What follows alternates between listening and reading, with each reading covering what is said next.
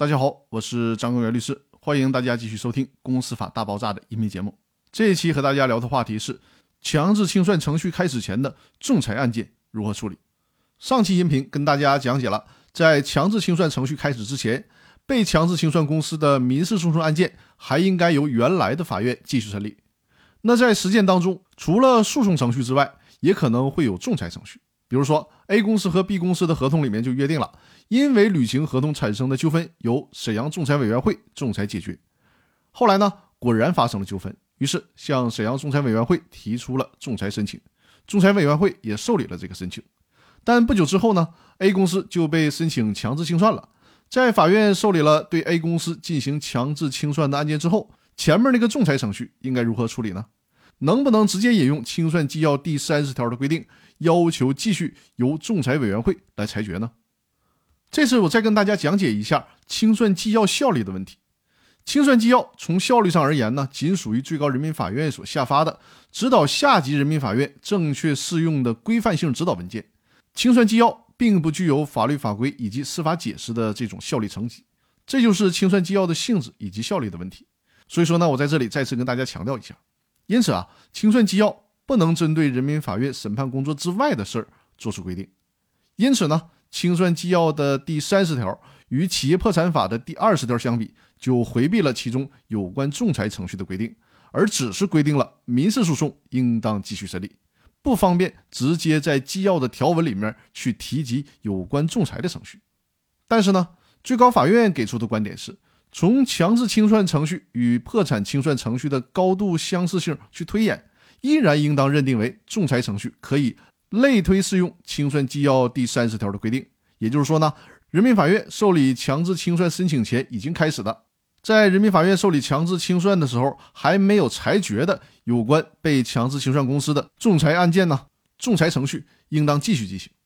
那今天分享的内容就到这里了。那在这里我还要跟大家说一件事儿，就是有关去一些城市搞股东圆桌派这个活动的事儿。如果大家经常收听我的直播的话，就会知道啊，我有一个计划，就是到一些城市和我的听友们做见面互动的交流。那基于今年全年的工作安排，三月上旬呢，我将和云山 HR 团队的郎总一同到济南做项目实施，同时呢，利用这次机会在济南搞一次股东圆桌派的活动，也就是和大家搞一次碰面会，一起讨论股权、人力资源相关的法律以及技术问题。大家带着问题而来，喝点咖啡，我们一起聊一聊。时间大概是一两个小时左右。以后呢，我也争取多利用这样出差的机会，和当地的听友、企业家朋友见见面，结识为线下的朋友。那为了保证交流的效果，本次活动呢，在参与人数方面做了一定的限制。大家先填写问卷报名，我们呢会根据各位反馈的信息与这次交流的主题的相关性，有选择性的私信向大家发出碰面会的邀请。万一这次没能碰面也没关系。股东圆桌派会成为常态化的活动，所以说呢，之后一定还有机会。这里面特别提示一下大家，公司法大爆炸微信群的会员报名是优先的。这次交流会的时间初步定在三月十号。这次交流会的主题呢是股权架构设计、股权激励以及相关考核制度的制定和落地。活动地点我们会另行通知，费用呢采取 AA 制。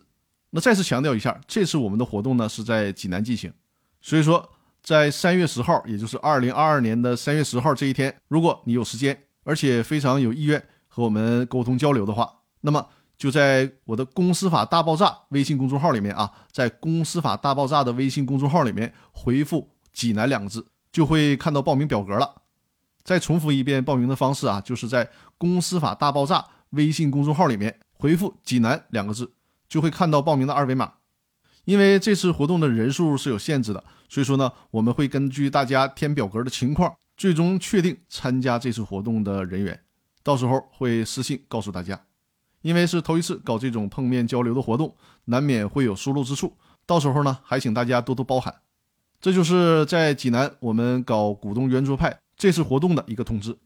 那好，我们今天的音频分享就到这里了，感谢各位听友的收听，我们下期继续，谢谢大家。